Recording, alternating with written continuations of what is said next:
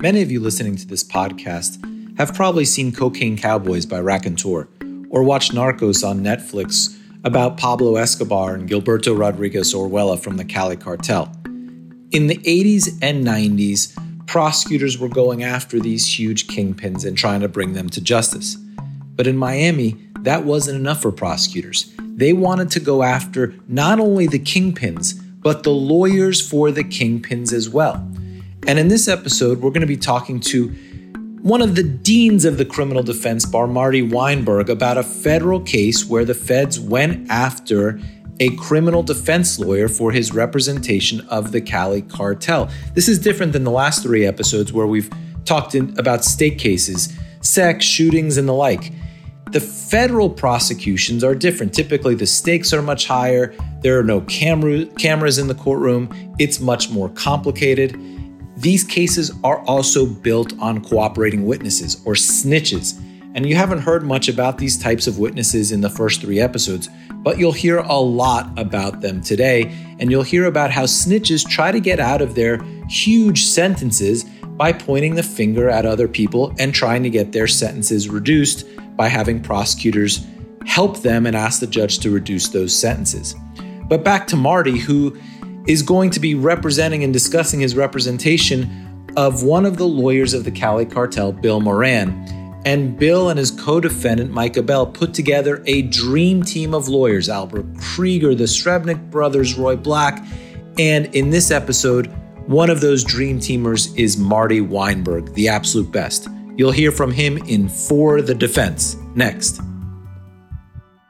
All right, today we have uh, one of the deans of the criminal defense bar, Marty Weinberg, uh, who's up in Boston. And Marty is has tried cases all around the country in state and federal courts. He's appealed uh, cases and argued appeals in in uh, courts of appeals all throughout the country, all the way to the Supreme Court, and has won a Fourth Amendment case in the Supreme Court, which there aren't many lawyers who have done all of that. So it's it's a great honor and pleasure of mine to be interviewing uh, my friend and colleague Marty Weinberg. And today we're going to be talking about um, a, a crazy case from back in the late 90s where Marty represented a lawyer named Bill Moran. And, and Bill Moran was a criminal defense lawyer.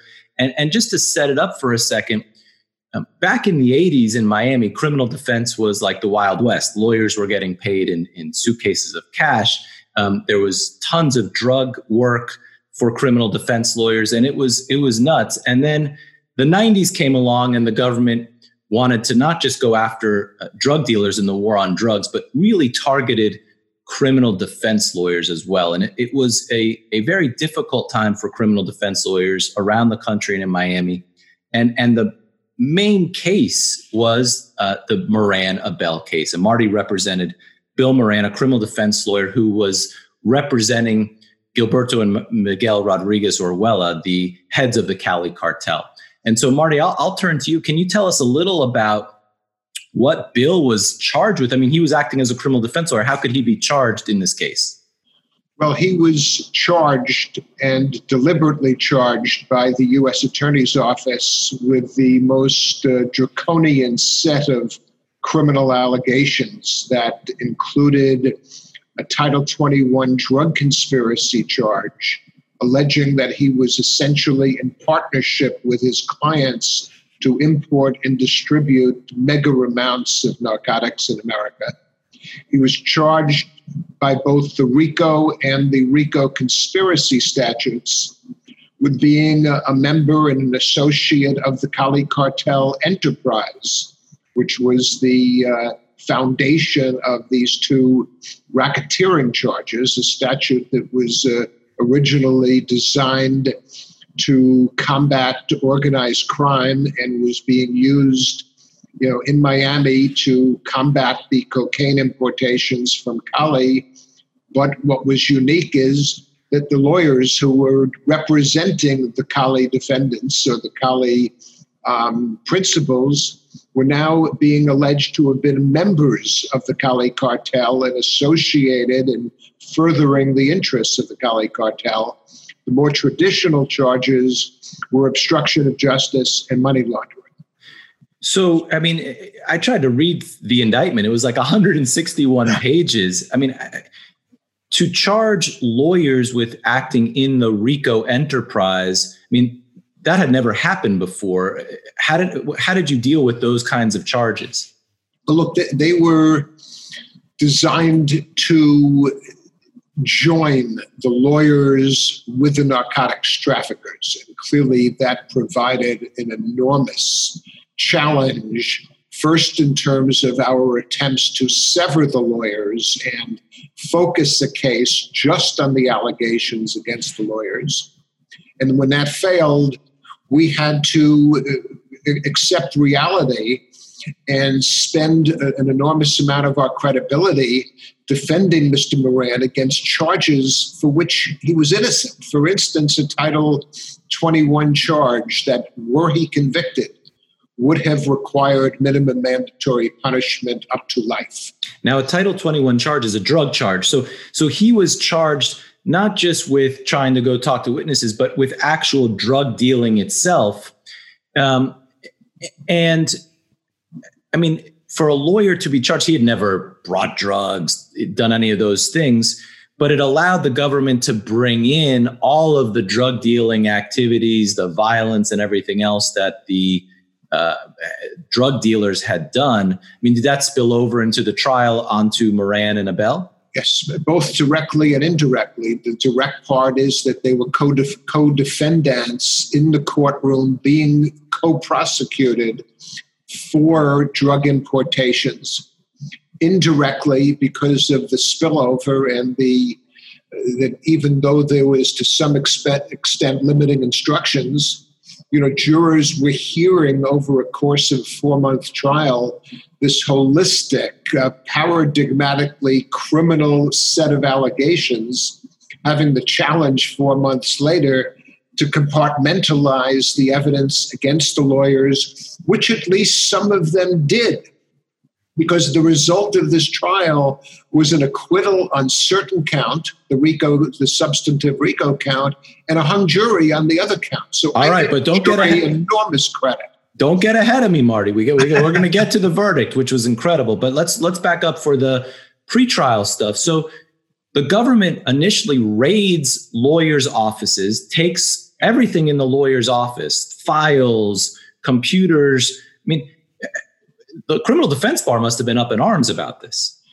They were deeply and collectively concerned because it was not just two lawyers, one being a Washington lawyer named Michael Abbell, who was a former Justice Department head of their Office of International Affairs, as well as Bill Moran, who was a major lawyer and one of the most highly respected and skilled criminal defense lawyers in the Southern District of Florida, but four other lawyers, many of whom had were the subject of searches and seizures. And in fairness to the government, from one lawyer, they found an enormous amount of cash in the ceiling of his law office that he was holding for his clients. Another lawyer, when they seized his financial accounts, learned that he was a, in some respects, a paymaster who was receiving funds from the Colombian uh, traffickers and sending them to different lawyers to represent third parties. So it, it, this is not a black and white situation. No, and there's clearly some things that cross the line, holding money to give to other. I mean, there's certain things that clearly cross the line. Other things about drafting affidavits for witnesses and and attorney notes for instance or impressions i mean how do you how does the government and how does the defense work through those privilege issues and and search issues okay so before marty answers how he got through the search issues i have to in full disclosure let you know that i represented gilberto rodriguez orejuela i had just left the public defender's office and he had been extradited here to Miami from Colombia. Now, this is the head of the Cali cartel. He's in the federal detention center in Miami. I was going quite often because I had a bunch of my public defender clients that I had brought to private practice.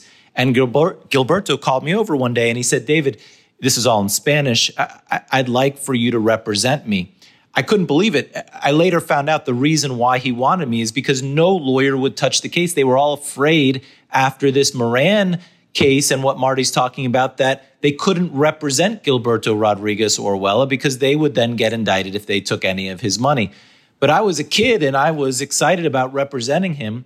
And he told me he could pay me with the proceeds of a book deal that he was getting fronted to write his uh, book. And it was a large fee for a kid who had just left the public defender's office. So I went to Judge Moreno, the chief judge at the time, and I asked him if I could take the case. And he asked the prosecutor in open court if there was any evidence that the book proceed money was illegitimate. The prosecutor said he didn't have any evidence at that time. And Judge Moreno then turned to me and said, Sounds like you can take it. Uh, and I would be your first witness at a trial if you ever get prosecuted. So I took the fee. I represented the head of the Cali cartel. I was excited. I was preparing the case for trial when I was told that if we went to trial, the government would indict 27 family members of Gilberto Rodriguez Orejuela. And Gilberto at that point decided he couldn't risk his family members getting indicted. We struck a deal where the family members agreed to sign on uh, for immunity if Gilberto would plead guilty, which he did. And it's really sad that that happened. I think we could have won the trial and he was squeezed into pleading guilty with threats to his 27 family members, including his wife and children. So Gilberto pled guilty, uh, went to prison. His family did not get prosecuted. And we still talk on email to this day. Gilberto Rodriguez Orejuela, the former head of the Cali cartel, is at Butner, North Carolina, in a medical facility, and we continue to email. Now back to Marty explaining how he represented the original in house lawyer to the Cali cartel, Bill Moran? Well, it was a lengthy process. Uh, I first was engaged by Mr. Moran and his law partner, Lawrence Kerr, to defend their law, their, the confidentiality of their files, both electronic and hard copy, and to defend the client, independent client interests. Clients have an attorney client privilege. The government set up a taint team the taint team was then superseded by a process that is not done very ordinary, you know, very usually today, which is that a master was designated by Judge Hoeveler to essentially litigate on almost a document by document basis over an extended period of time whether or not the crime fraud exception to the law, the, the attorney client privilege trumped the confidentiality of these law firm files. And so the Department of Justice sent down a prosecutor to represent the interests of the government. I represented Moran and Kerr, the law firm, and you know, incidentally, the interests of their many clients. And on almost a document by document basis, we would de- determine, and if we couldn't agree, submit it to a master who was Lawrence Barcella, a very highly respected Washington lawyer and former prosecutor, you know, disputed issues. And this went on for well over a year and resulted in Judge Hoeveler on review writing an opinion named U.S. v. Abbell, where essentially memorializing the wisdom of having a judge or a master, not a, f- a federal prosecutor tainting, make decisions about attorney client issues. So, so let's also just set the stage for everybody about who the players are. Your client is this criminal defense lawyer, Bill Moran, um, you know, cowboy boot wearing, um, trial lawyer, um, brash. T- tell us a little about about your guy. Bill was, you know, fearless. He was brilliant. He was eloquent. He was visceral.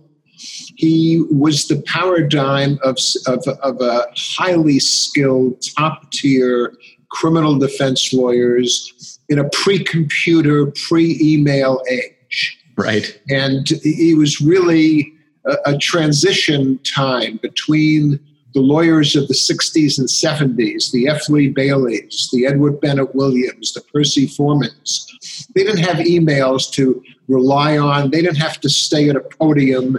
They didn't have uh, visual cameras. They relied on their intuitive skills of cross examination. And Bill was very much from that legacy.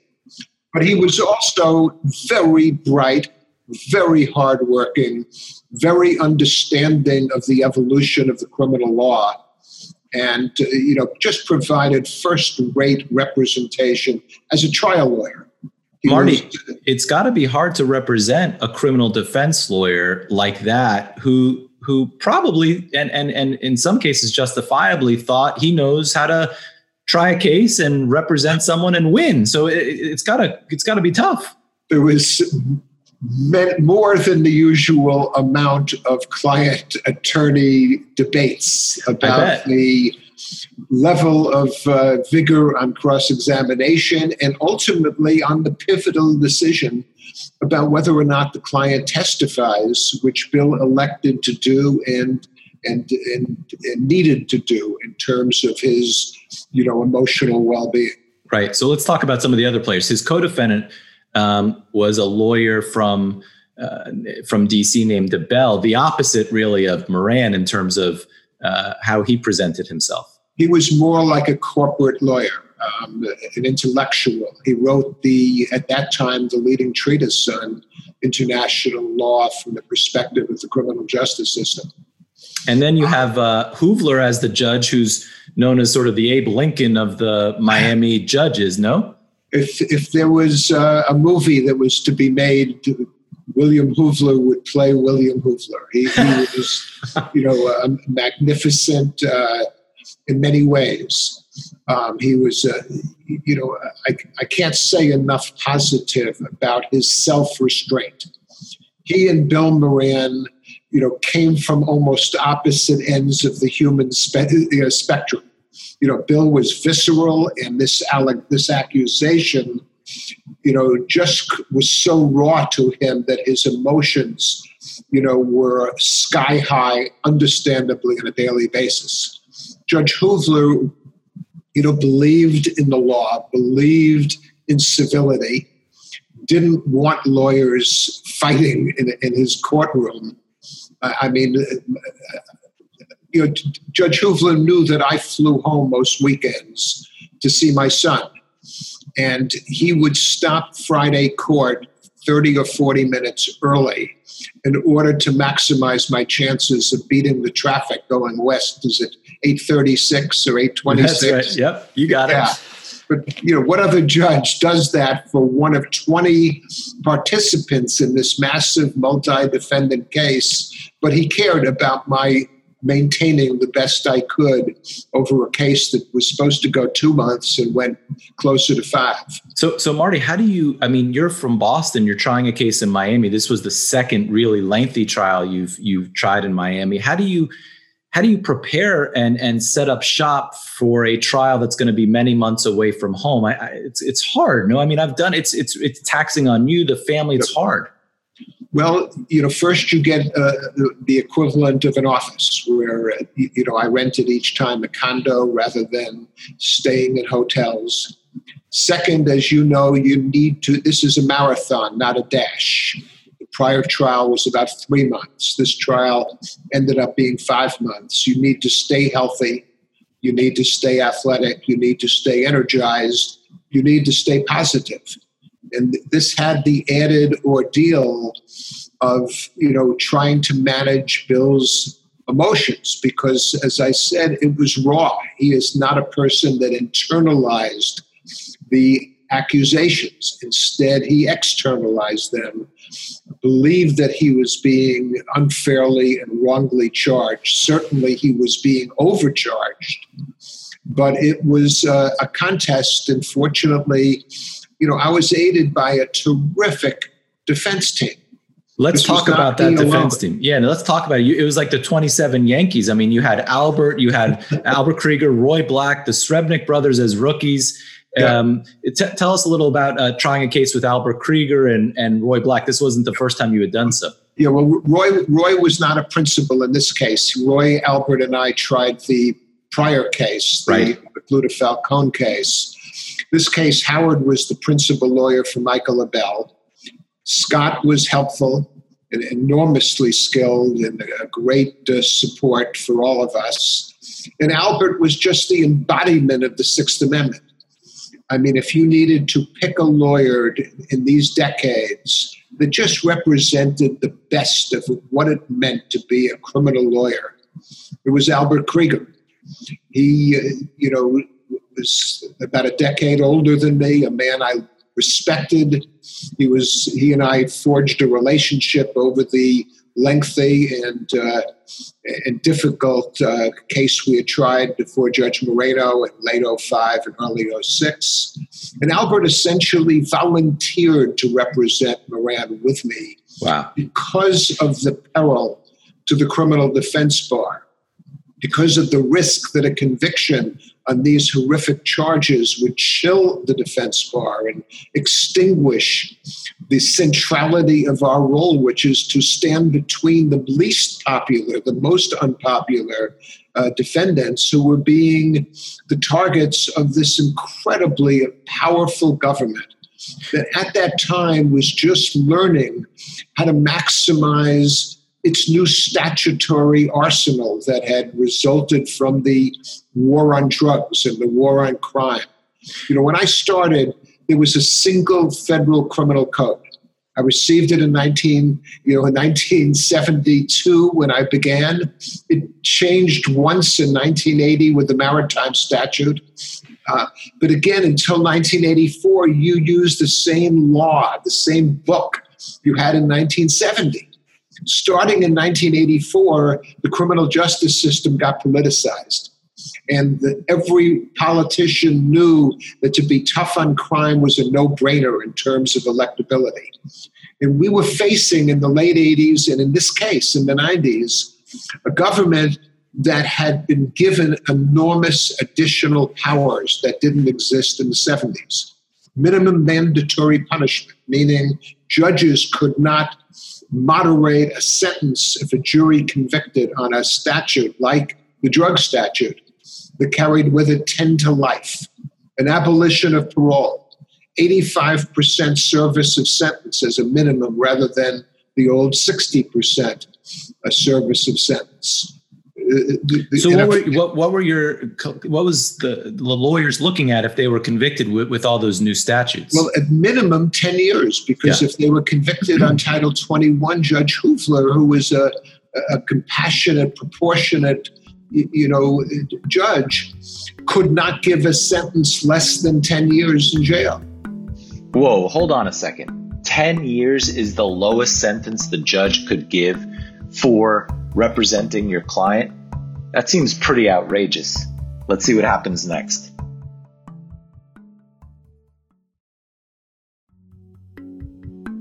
Our country was founded on the idea of trial by jury, and for hundreds of years, about 20% or more of cases went to trial, and that was true in federal court too. But in the 80s and 90s, those numbers have plummeted. And today, only about 3% of federal cases go to trial. It's really, really sad, and it's not the way the system was set up.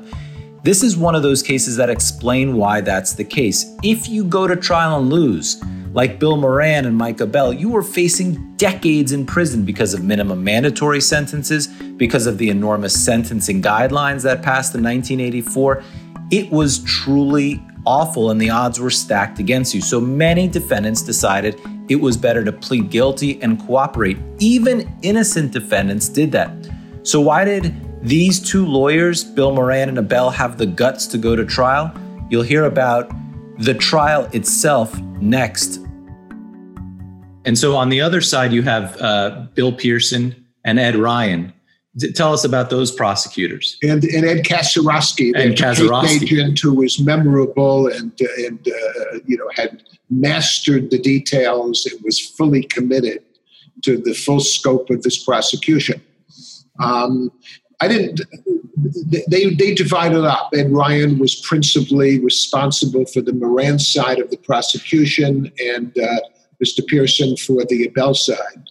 You know, I could unlike my client who understandably uh, demonized Ed Ryan, um, you know, he and I and Al Krieger tried this case like professionals. Yeah. But it was a tough case with uh, high stakes. So, speaking of the high stakes, some of the lawyers decided to cut deals because the stakes were so high.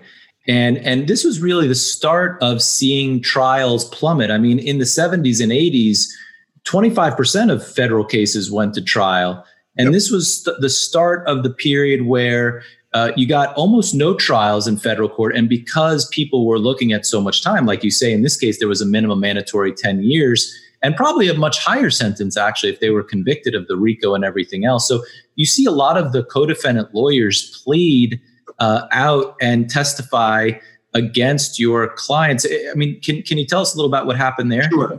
Well, the pressures came from two directions. One pressure came from the chilling potential consequences of a conviction and the enormity of, uh, of knowing that Judge Hoeveler could not give you a sentence that would require you to serve less than eight and a half years. There was only one power that could help you under these circumstances. That was the United States Attorney.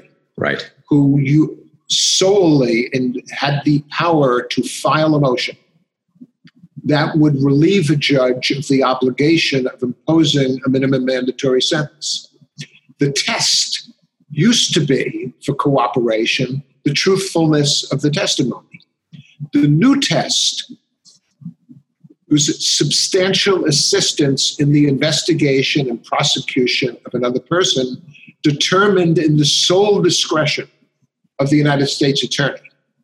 And so the double pressures on lawyers and on defendants was to try to escape these uh, draconian sentencing consequences by offering testimony to the one participant in the criminal justice system right. that had the power to take the hammer off a defendant's head and actually allow a judge at their discretion to individualize a sentence to make it proportionate to the underlying offense. And so, this led in Miami to uh, prisoners, inmates in, in the MCC in Miami. There was we also had a new detention statute that resulted in a far higher number of people not getting bail because judges could say they were dangerous, not just a flight risk.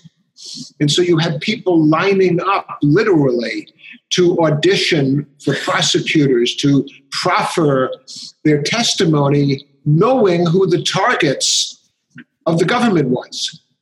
And they called it jumping on the bus, meaning the prosecutors had a, a, a, a deep bullpen of potential witnesses, and other inmates saw opportunities. This happened in the Noriega case, in the Magluta Falcone case, and in the Cali cartel case prosecutors had a difficult time determining which of some of these are very intelligent, skilled, cunning criminals who are now devoting all of their time and attention to how can I help the government? How can I be of substantial assistance in their prosecution of Bill Moran?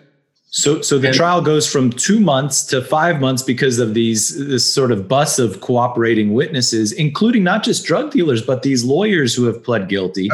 And and one of the things that we've talked about in, in, in the previous episodes with with Roy and others is in state cases you get discovery, you find out what they're going to say, you get their statements. In in Florida, you even get to take their depositions in a state case, but in a federal case not only do you have this huge incentive to jump on the bus and and make things up and other things but you do, as a defense lawyer you don't even get to see what these people are going to say until they get on the stand. So well, the most dangerous witness is the witness your client is not prepared for and in moran's case it was a client from many years ago who i believe his name well I, I'm not sure of his name because he wasn't even a central player in our years of preparation.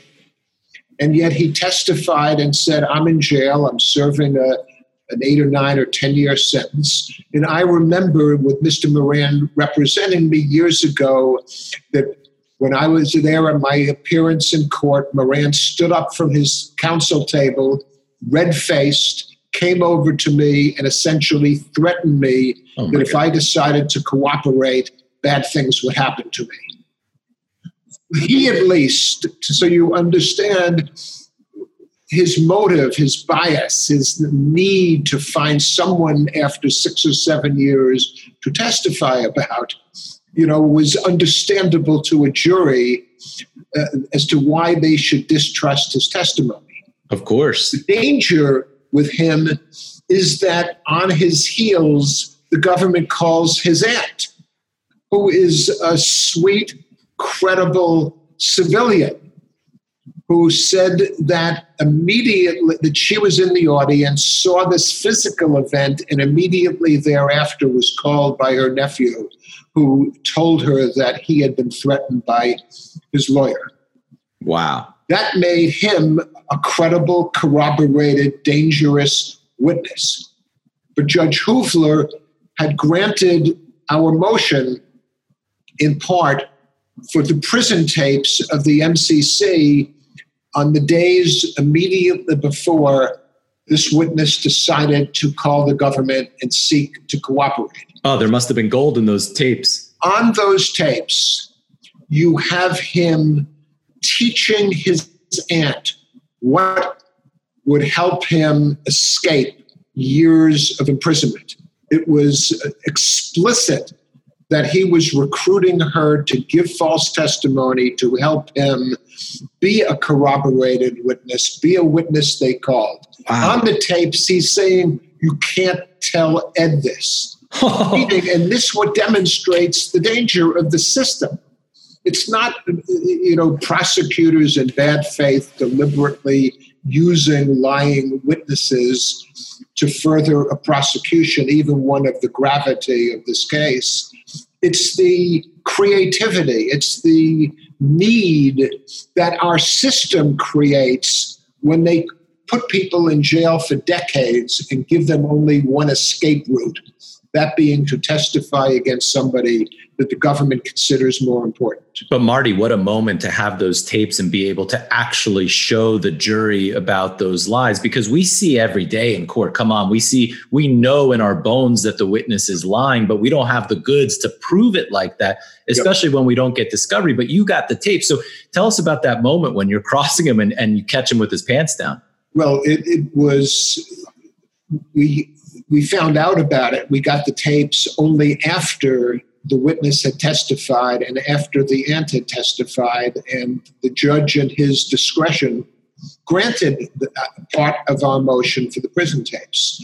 And we got the tapes, and we we made a, a strategic decision to use how to use them, how to play them, how to have transcripts on demonstratives for the jury, right, and then to use this these tapes and use this event to try to demonstrate to the jury what you're correct. We couldn't accept in a vacuum with other witnesses which is to illustrate that it's the system that's an invitation for these desperate former criminals to escape the consequences of their sentences. It's an invitation for unreliable, untrustworthy sure. accusations.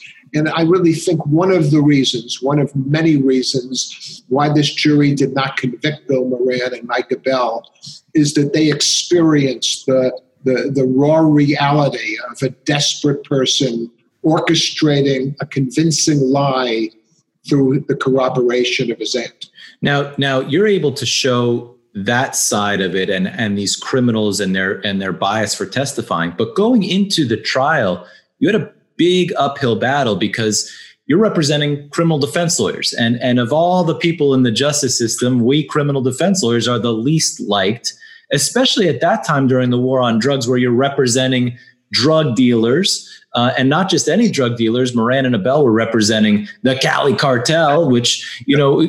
So so so, how do you decide what jurors you want and and how do you get a fair jury where you're representing people who are just not liked? Well again judge hoeveler in his exercise of discretion granted a, a, a very lengthy jury questionnaire that went out to an enormous number of potential venire people. And we got to see these questionnaires well before the selection of the jury and what they demonstrated to us, and it's as true today as it was in this case, is that when jurors are asked for their overall respect, who do they trust? Is it judges? Is it prosecutors? Is it law enforcement agents? Is it defense lawyers? Where are we on that list? Witnesses. Yeah. The only category where, who are more disrespected than criminal defense lawyers, more untrusted, distrusted than defense lawyers, are expert witnesses. Ah. All right, so we're not last. That almost that concretized the burdens both for Albert and I and our credibility and its centrality standing between other criminal defense lawyers and a jury that distrusted them.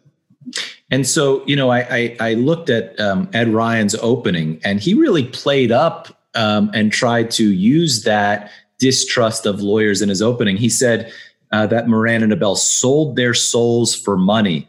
And he said this case was about bullets, bribes, and attorneys. I mean, that's really powerful uh, imagery to use for an opening. And and were you expecting him to come out of the box so strong like that? Yes. You know, we had been spent two days in Washington trying to dissuade the Department of Justice from authorizing the prosecution, or if they approve the prosecution, authorizing the charges. So by this time, this was the Super Bowl, and, and the gloves were off. Right. This was this was as much uh, you know courtroom warfare as as you can imagine, and. Uh, you know, Ed, Ed Ryan is is eloquent and, and, and communicates to jurors, and uh, and it was a very dangerous foe in terms of our representing Bill. Um, you know, we we needed to essentially teach the jurors what it meant to be a criminal defense lawyer. What was the importance of the role of a criminal defense lawyer? I mean, think of it. Who who but a criminal defense lawyer stands between an accused citizen and the power of the sovereign?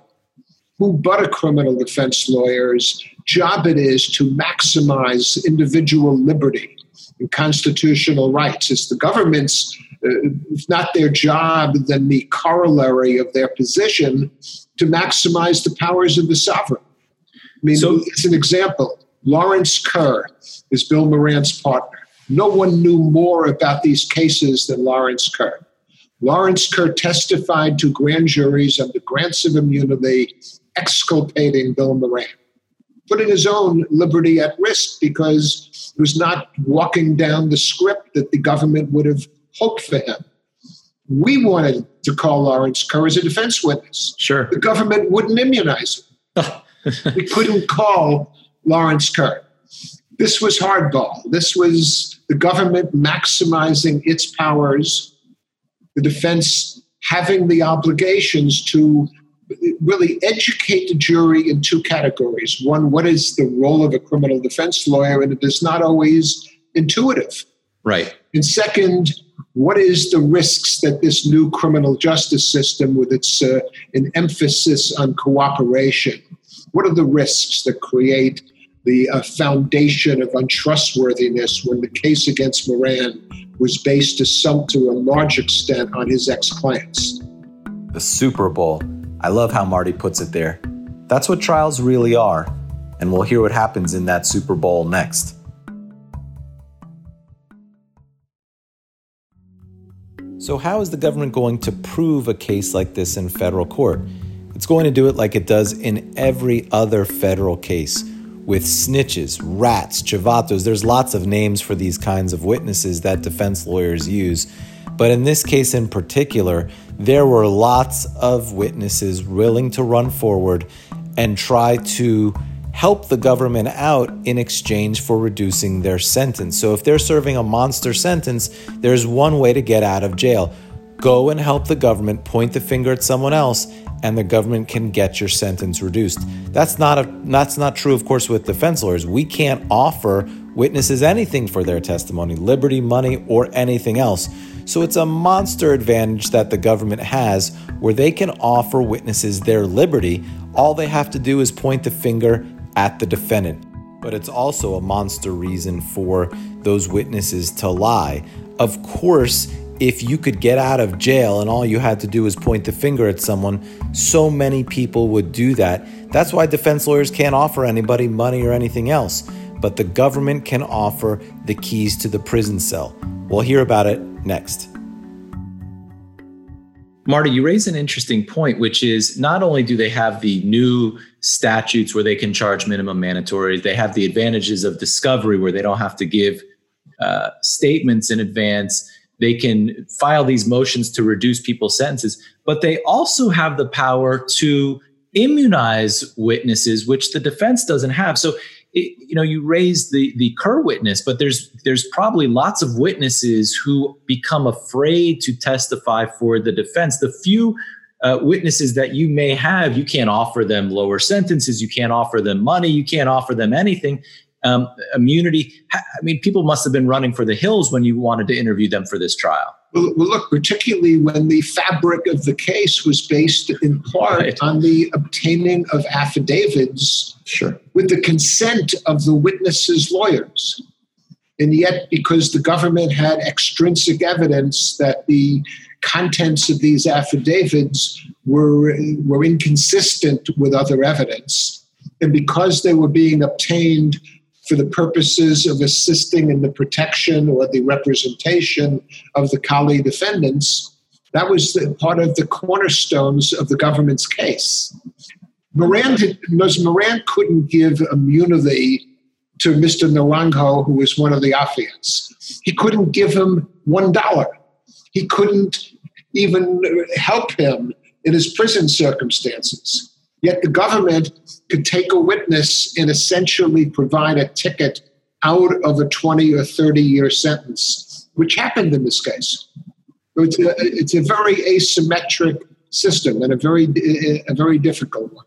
But I want everyone to understand what Moran and Abbell were charged with with the affidavits, because it's an interesting theory that the government had. The government was arguing that Moran and Abbell tried to get folks to sign what the government believed to be false affidavits supporting Moran and Abbell's clients. Now, of course, Moran and Abell uh, argued we believe the affidavits were true and, and correct affidavits, um, and that we're doing lawyering work. So, so how, how does that play out? I mean, lawyers all the time try to get folks to sign affidavits in, in what they believe is the truth in supporting their clients.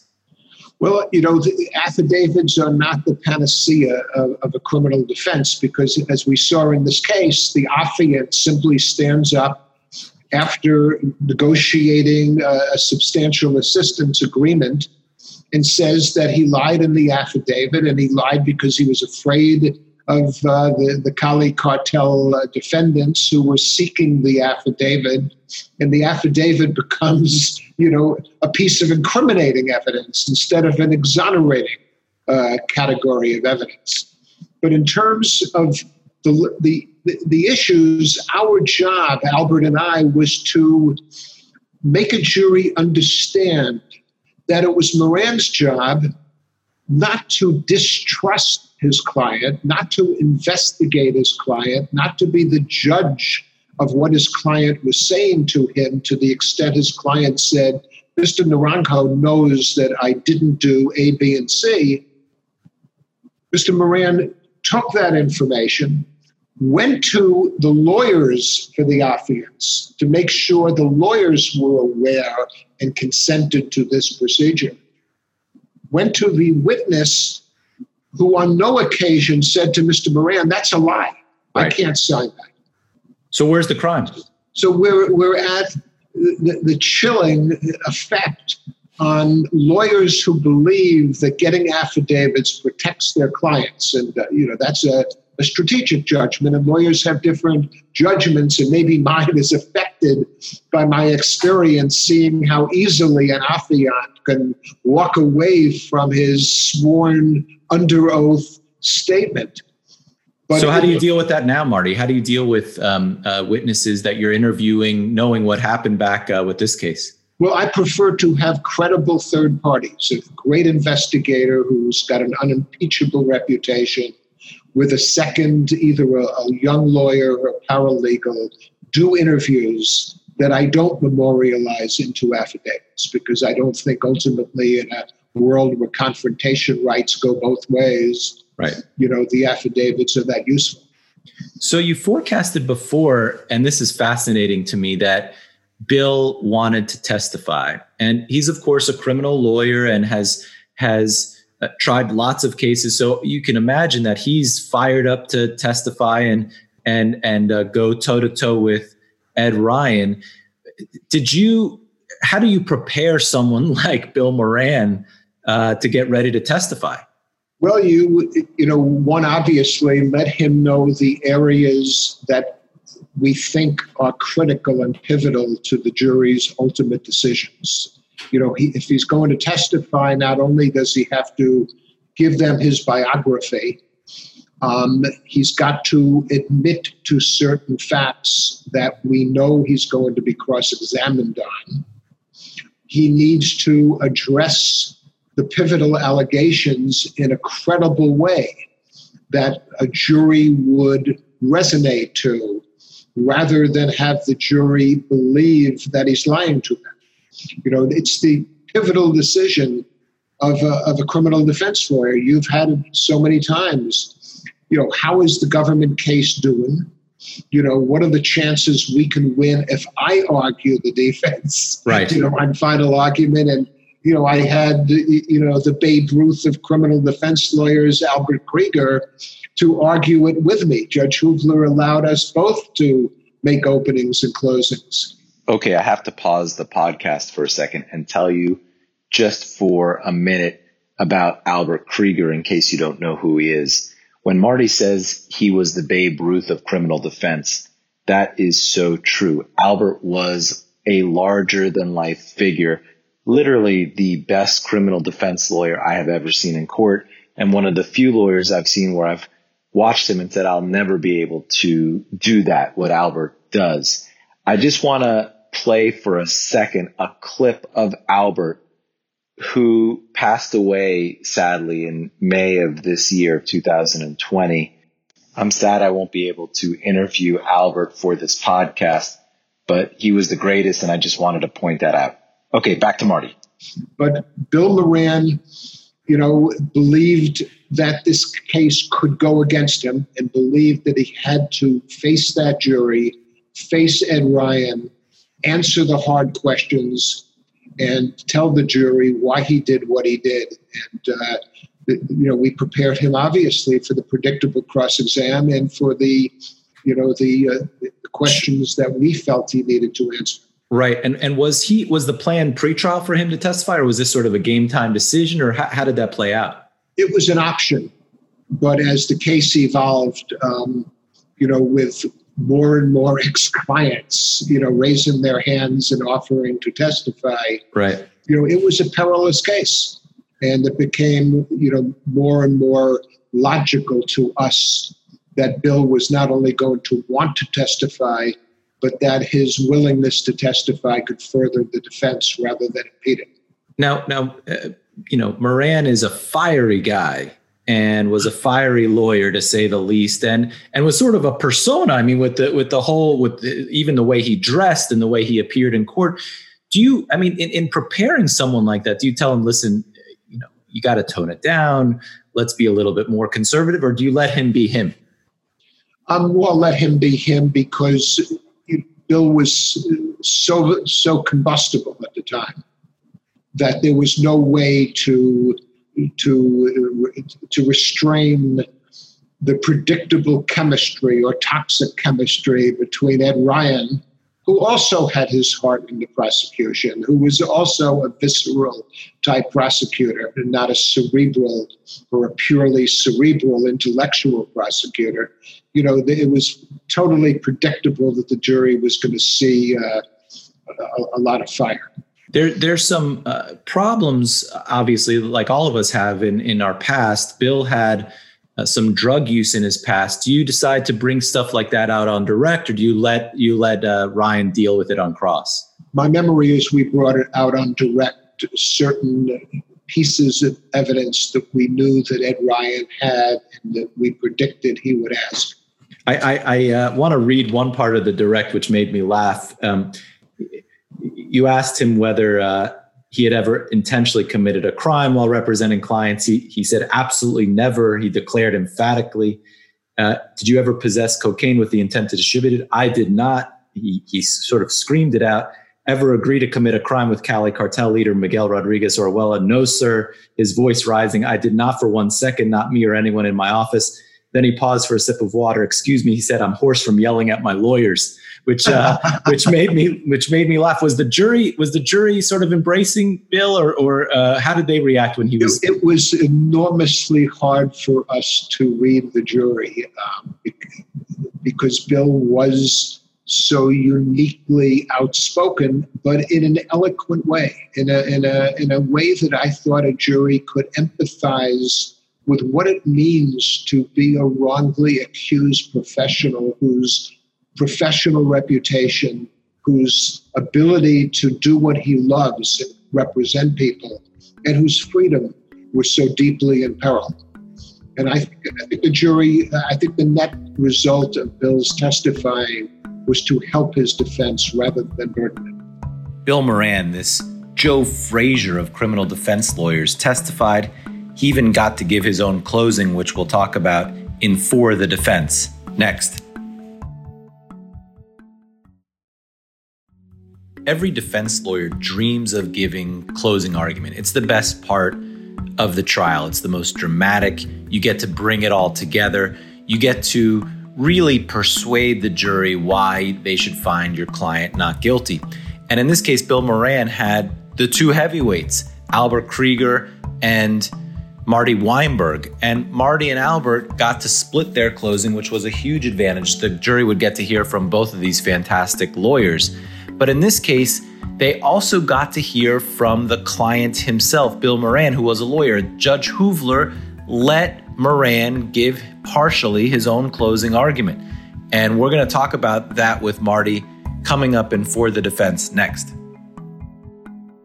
And then on cross examination, I'll read a little part of the cross um, Ed Ryan was questioning him about whether he was hiding documents. He said, I wasn't hiding anything. He yelled at the prosecutor. When Ryan sought to press his point further, Moran responded, I can't answer your false questions. Moran then turned to Judge Hoeveler and declared, I can't answer questions over his big mouth. And Ryan said, Let me lower my big mouth a little bit.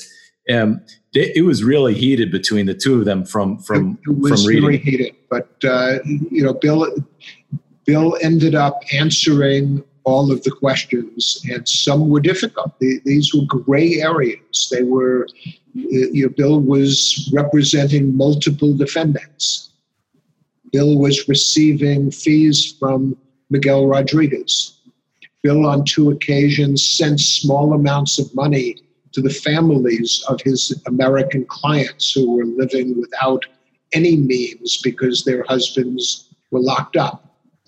Um, the government had all of the documents that uh, Master Barcella ended up finding were outside the attorney-client privilege, which gave gave them a, a unique window into client preparation. So they had ammunition. Bill was aware of certain documents in the file, you know, that he would have to explain. And again, these were hard issues for a jury. They, they were not he was not, this was not a classic criminal defense case because he had multiple clients. They wanted to go to trial. Sure. It was mythology that Bill Moran dissuaded them from cooperating. They wanted to go to trial. Several got convicted, and several, after a period of jail, offered their cooperation. So that part of the case, which was the cornerstone of the government allegations, along with the false affidavits that Bill discouraged people from cooperating in order to further the interests of Rodriguez over the interests of his American clients, you know, Bill needed to answer those allegations, and he answered them so credibly.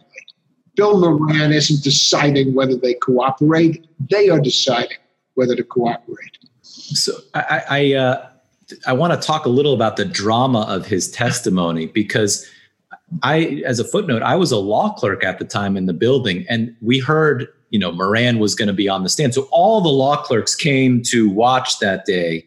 And, and I think it was a couple days he was on the stand, and we were packed into Hoeveler's courtroom, which wasn't a huge courtroom um, back at that time, but all of us were there and and you could feel the electricity in the room between Moran and Ryan. I mean, it was heated is it doesn't describe it. And I remember at a break, the two of them literally went to blows. They got in each other's face.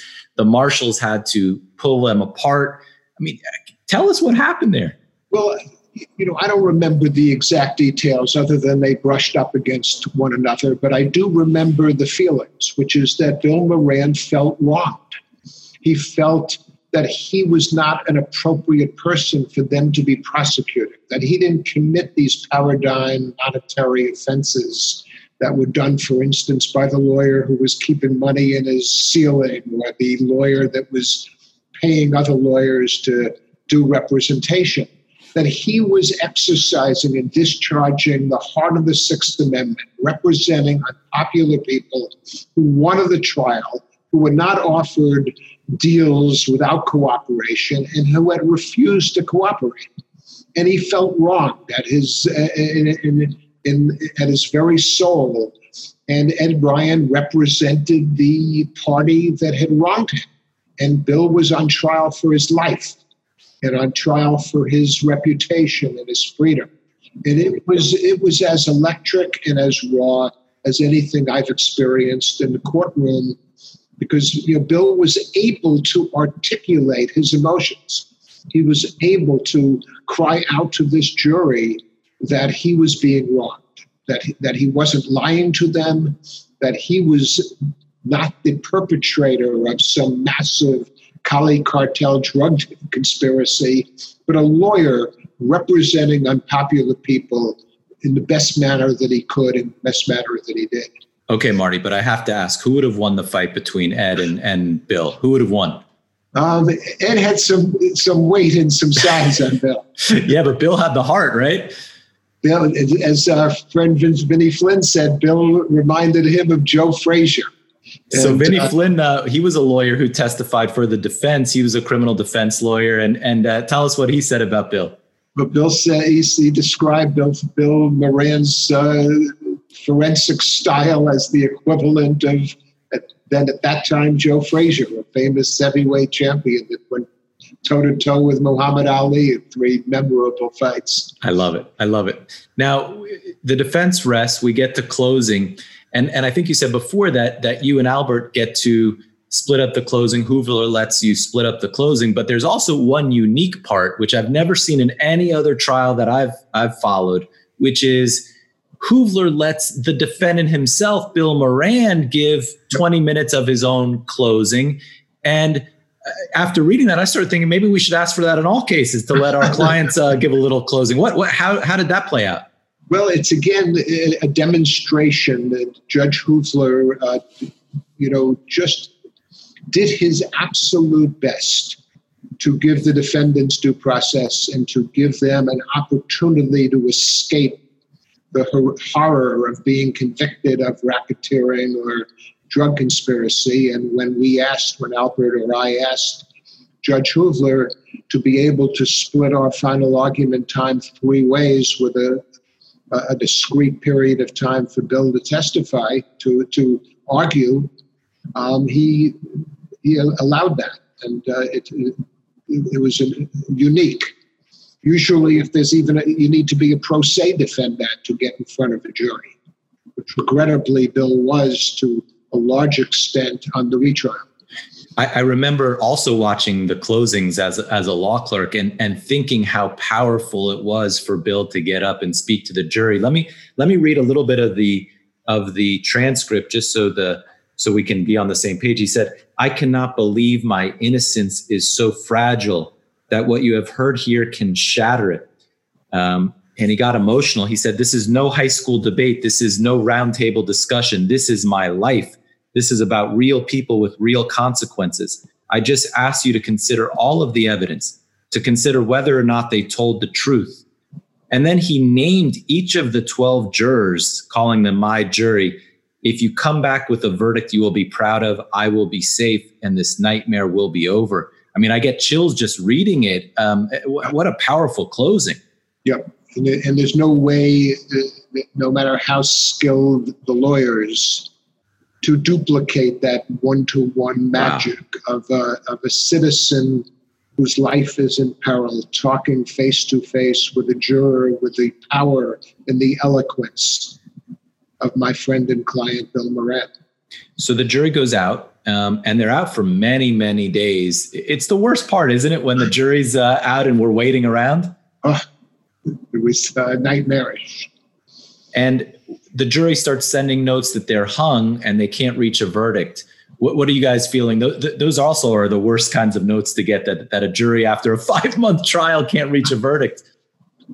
Well, we're, we're both, uh, you know, elevated that this was not, as so many juries do, a rush to judge someone charged as a co-conspirator with the world's leading alleged criminals, but a, a, a jury, a jury that we at least were able collectively to persuade some that Bill Moran acted as a lawyer and not as a co-conspirator of the Cali cartel.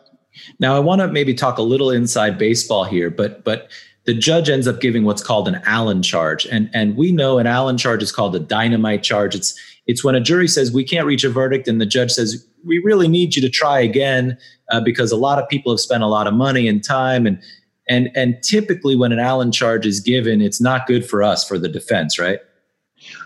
It's ordinarily not good, but that's the corollary of ordinarily the, the, the division of jurors is weighted against the defense and in favor of the prosecution. Um, here, you know, they were jurors convinced of Bill Moran's innocence and jurors that didn't waver even though other jurors were were convinced that the government had proven its case. And you know, maybe the reason they didn't waver was Bill Moran's personal uh, appeal to them. Um, maybe the reason they didn't waver is they had Albert Krieger and essentially putting the Sixth Amendment on trial rather than just Bill Moran. Maybe they didn't waver because they saw the perils of the criminal justice system after 1987 and its elevation of the value of furthering one party's prosecution at the expense of another party, in this case, the defense. And what did the jury end up doing? What was their verdict? My memory is they acquitted Bill of the substantive racketeering charge and hung on everything else, setting up a retrial, which the government pursued. So Bill Bill's acquitted of the main charge. It's a total rejection of the government case when you're acquitted of the main charge. They can't reach verdicts on the other charges. I mean, how, how is it fair to force someone like Bill Moran or anybody to have to go through another trial like that? It just seems crazy to me that that we can force people to have to defend themselves again um, when when there's an acquittal and a hung jury like that. Because unfortunately, double jeopardy protects Bill against being re-prosecuted for the count of acquittal. But as you know, not the counts where the jury was hung. It's as if there was no trial and it needed to reoccur because there was no middle ground in this case. There was no plea bargain that Bill would accept or even entertain. He believed in his innocence and wanted to get back to his life mission of representing defendants and and you and Albert could not do another five month trial. I mean, I mean, uh, you can't financially. It, can't, it just doesn't work. We put in the finances aside because the stakes were so much higher than our, you know, kind of self interest. It was an exhausting trial. of course. So, and I had obligations to, you know, my family in Boston that I couldn't abandon a third time after two lengthy Miami trials. You needed to set up shop here in Miami, but so uh, with with the with the retrial, what happens to Moran? Just so everybody hears the end of the story. Bill takes a much a more uh, central role as representing himself. Um, he, you know, had a co-counsel, um, but he was the principal advocate for Bill Moran, and the results were not as good. And uh, it's it's it's so hard to represent yourself and to test say to testify for yourself to cross-examine and to have a witness say well you know mr moran you were there you did this. You know there's no detachment. And bill was bill the jury went out a second time and there was a juror that was holding out for acquittal. And the juror, the government moved to strike the juror. The juror was stricken in Judge Hoeveler's discretion. It became a major appeal issue, and the jury quickly thereafter convicted Bill Moran after the holdout juror was taken off the jury on the premise that her objections, if I recall correctly, were more based on her disagreement with the law than based on her weighing of evidence, an issue that was strongly objected to on appeal that right. uh, Scott Srebnick and I did later for Bill.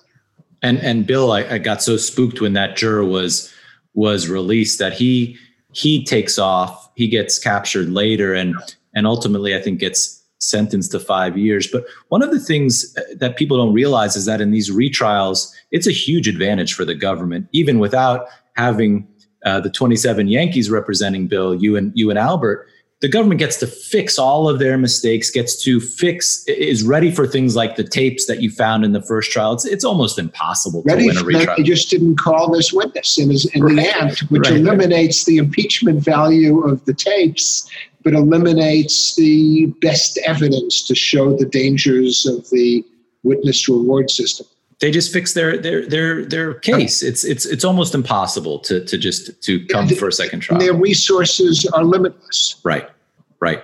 Um, and and what about you after this Miami trial? Uh, what do you get back? You go back to Boston. It's hard to regroup after a trial of, of five months. Yeah, for, fortunately, I have a low volume practice like like yours, David, where the, the demands of these big cases that we defend. Uh, don't permit us to do what other lawyers do, which is to go in different courtrooms every day with a different client. I ended up trying a, a, a racketeering case in Boston for defendants that were the exact type of defendants that Congress designed the RICO statute for. It was an organized crime case, and it too ended in a hung jury oh. in Worcester, Massachusetts, uh, the year after. And more and more, you know, my practice has evolved towards representing uh, lawyers, doctors, judges, businessmen, healthcare professionals.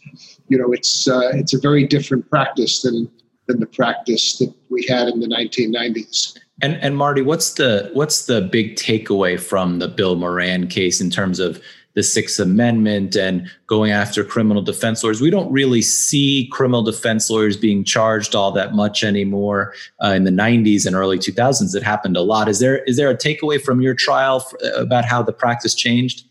Well, I think lawyers, after seeing the experience, I mean, of six lawyers having their firm's records seized and getting prosecuted, and some of them going to jail, some of them becoming cooperating witnesses, lawyers didn't march up to or for some over the line with the same frequency. The ends didn't justify the means. Lawyers had to worry about appearance as well as reality. And um, again, I don't believe that Mr. Moran walked over the line in the manner that the government charged him. He wasn't a racketeer, he wasn't a drug trafficker, and these obstruction issues over affidavits you know, were very troubling. But I think lawyers, there was uh, the, the, government did succeed in in uh, in changing the, the the practices of many defense lawyers in Miami. They became more cautious. They cared more about appearance. They wouldn't, you know, do some of the things that the lawyers in the 1970s or 80s did for these major clients. Right. You know, the, right. the practice got professionalized. I was always impressed with the skill of Miami lawyers. There's just terrific lawyers. You guys, you know, rose to the challenge of representing these major alleged criminals. You know, the generation before you, the Jack De Niro's, Neal Sonnetts, Alberts, Roy, you know, just great, Jay Hogan, great lawyers. Hy Shapiro, his partner. And but, but I think the, the bar got a little more conservative. Right, right. And the world changed. You know that uh, that uh, more and more cases were being litigated based on documents and emails, and and less on pure witnesses not corroborated by backup documentation. more and more defendants were pleading guilty. Less and less defendants were challenging the government. And it's a scary thing. You represent a generation that may be the last generation, David. You know, I was the Vietnam generation. The answer, you know, instead of being weathermen, we became criminal defense lawyers. You know, but after your generation, it's hard for criminal lawyers to become trial lawyers. You don't just need a brain, you need a, a skill in, in, this enormously challenging dynamic of, of, of a trial law.